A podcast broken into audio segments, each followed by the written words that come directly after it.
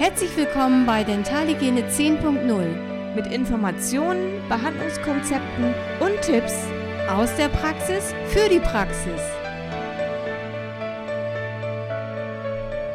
Hallo liebe Zuhörer, hier spricht Dentalhygiene 10.0 am Weltlachtag. Und das passt heute zu unserem Thema. Wir haben nämlich unser Thema Baby Bleaching, ja. Und wir haben heute auch einen Special Gast hier bei uns. Nicole, erklär mal eben bitte, wer das ist. Ja, das ist äh, unsere Bleaching-Expertin, die wir eingeladen haben. Das ist Michelle Meyer. Liebe Michelle, wir freuen uns sehr, dass du da bist. Und heute geht es um ein strahlendes Lächeln mit blendend weißen Zähnen.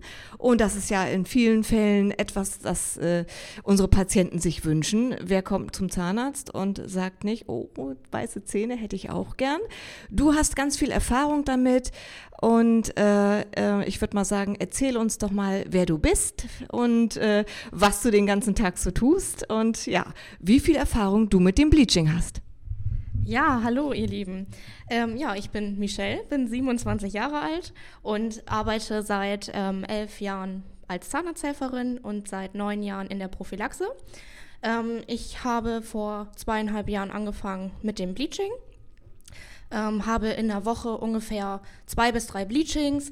Ähm, die Altersklasse, die ich so bleache, liegt zwischen 18 und 65 Jahren.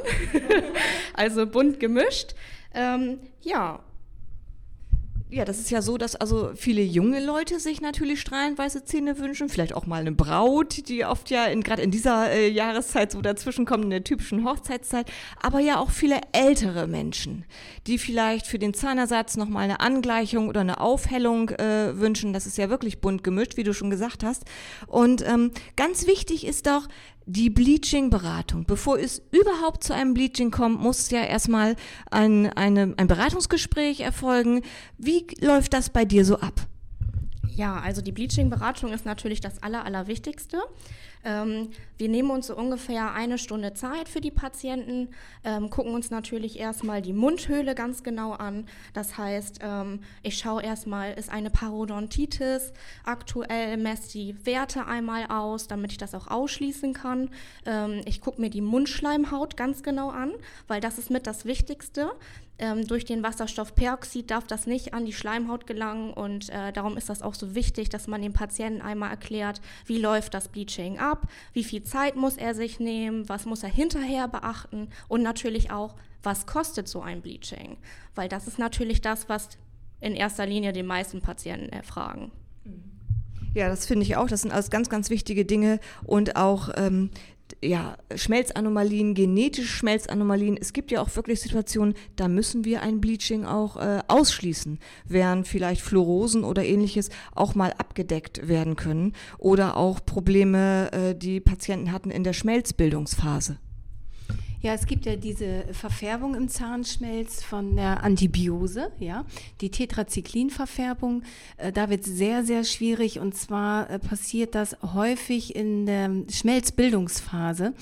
Die Amyloblasten sind da sehr, sehr empfindlich, wenn die Kinder äh, eine Antibiotikagabe ähm, nehmen mussten. Und ähm, da schauen wir schon, da sind die Ergebnisse meistens schlechter, raten werden teilweise von ab. Ne? Dann, wie machst du das, Michelle?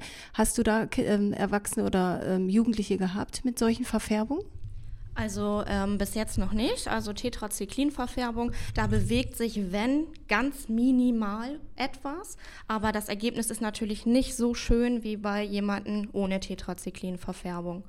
Ähm, Fluorosen ist eigentlich kein Problem. Man kann halt großzügig den Schmelz abdecken, weil das Material auch aus dem Zahn heraus wirkt. Also selbst wenn man großzügig abdeckt, wird es trotzdem ein tolles Ergebnis sein. Ähm, ja, Genau, das ist auch ein, ein guter Aufhänger, nochmal ganz kurz vielleicht mal den Prozess auch nochmal äh, zu erwähnen beim Bleaching. Was, was passiert da überhaupt? Die, die chemische Substanz für ein Bleaching ist ja das äh, Carbamidperoxid und das setzt sich eben zusammen aus Carbamid äh, das ist ein geschmacksneutrales, farbloses Trägergel und dem Wasserstoffperoxid. Und das Carbamid, äh, das setzt eben das äh, H2O2 nur ganz langsam äh, frei.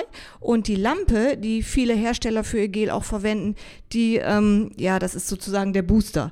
Das ähm, erhöht es einfach und durch die Temperaturerhöhung äh, durch die Lampe wird einfach mehr äh, Sauerstoff, mehr, mehr H2O2 freigesetzt und die Zähne bleachen noch viel schneller. Also es gibt ja auch Material ohne Lampe, aber die Materialien mit Lampe haben wir auch festgestellt, die wirken einfach besser und man merkt auch schon, wenn man da mal selber runterfasst, ja, die, die Temperatur erhöht sich wirklich und die wirklich guten Hersteller äh, liefern auch gleichzeitig in ihren Kits einen Hautschutz mit und das ist sicherlich auch äh, nicht gerade ohne.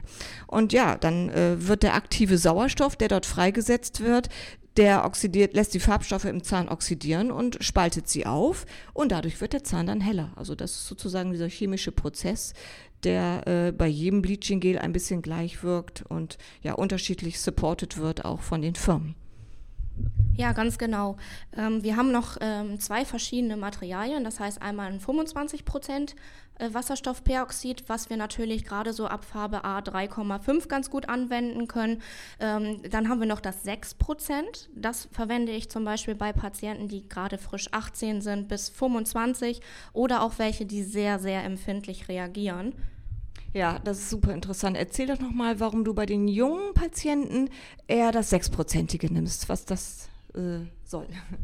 Ja, bei den ähm, jüngeren Patienten ist das halt so, dass ähm, die Pulpa noch sehr groß ist und äh, wenn wir da direkt mit 25 Prozent bleachen, ist halt die Gefahr da, dass der Zahn sich nachher ja, entzündet, dass die Pulpa hochgeht und äh, da ist einfach ähm, die Sicherheit an erster Stelle und darum gibt es genau das tollste Ergebnis mit dem 6% wie mit dem 25%.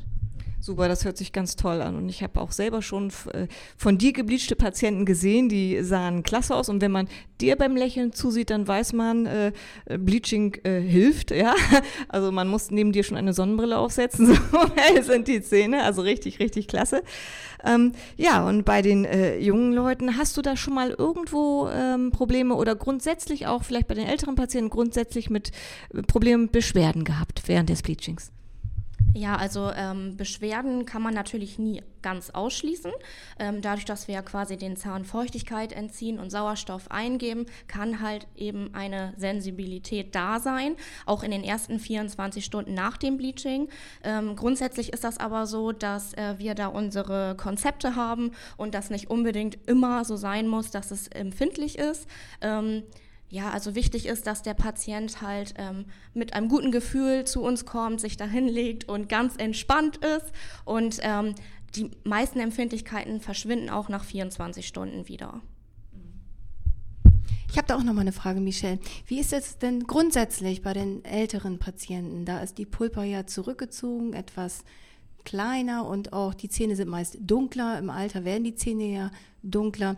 Ist es da schwieriger zu bleachen? Wie hast du das Gefühl bei älteren Patienten? Musst du da was anderes anwenden oder ähm, müssen da, muss es öfter ähm, aufgehellt werden? Wie ist das bei den älteren Patienten? Ja, also bei den älteren Patienten ist das so, dass äh, ich dann natürlich mit dem 25% bleache. Ähm, die haben ja von der Zahnfarbe her doch ein Tickchen gelberen Ton. Ähm, wir können die Bleaching-Lampe in drei verschiedene Stufen einordnen, in leicht, mittel und stark. Ähm, und bei älteren Patienten, sage ich mal so, ja, was heißt älter, ab 45 aufwärts, ist das schon so, dass ich dann äh, direkt den ersten Durchgang auf High starte und dann gucke, wie sich die Zähne bewegen. Ganz oft ist es so, dass ich wirklich vier Durchgänge brauche bei ähm, älteren Patienten. Bei jüngeren reicht meistens der dritte Durchgang dann schon aus. Ja, das sind super, super viele Informationen gewesen. Vielen, vielen Dank. Vielen Dank auch, dass du den Weg hier zu Dentalhygiene 10.0 auf dich genommen hast und dass wir so ein tolles Gespräch miteinander haben können. Abschließend bleibt vielleicht auch zu sagen, dass man einfach für ein, für ein tolles Bleaching-Ergebnis auch ein tolles Bleaching-Produkt braucht, was vielleicht auch wirklich äh, individuell nochmal äh, arbeiten kann und individuell nochmal angewendet werden kann. Das hast du scheinbar gefunden. Toll. Und wir haben deine Ergebnisse gesehen und sind auch begeistert. Ja, von mir auch nochmal herzlichen Dank, Michelle, äh, dass du dir die Zeit genommen hast. Ich fand das sehr interessant und äh, ja, ich hoffe, äh, dass wir dann vielleicht nochmal äh, ein nettes Gespräch miteinander haben und äh, wünsche dir noch einen schönen Tag.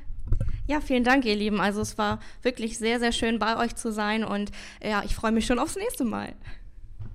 Bis bald. Tschüss. Ja, ich sage jetzt auch Tschüss und wir genießen noch den Rest vom Weltlachtag und äh, äh, werde noch mal ganz kurz erwähnen, was wir als neues Thema uns überlegt haben. Und zwar wollten wir auf den Biofilm eingehen. B wie Biofilm und das ist ja ein sehr umfängliches Thema. Wahrscheinlich werden wir da in zwei Teile gehen und starten aber wie gesagt mit dem ersten Biofilm. Bis zum nächsten Mal. Vielen Dank fürs Zuhören. Tschüss. Tschüss.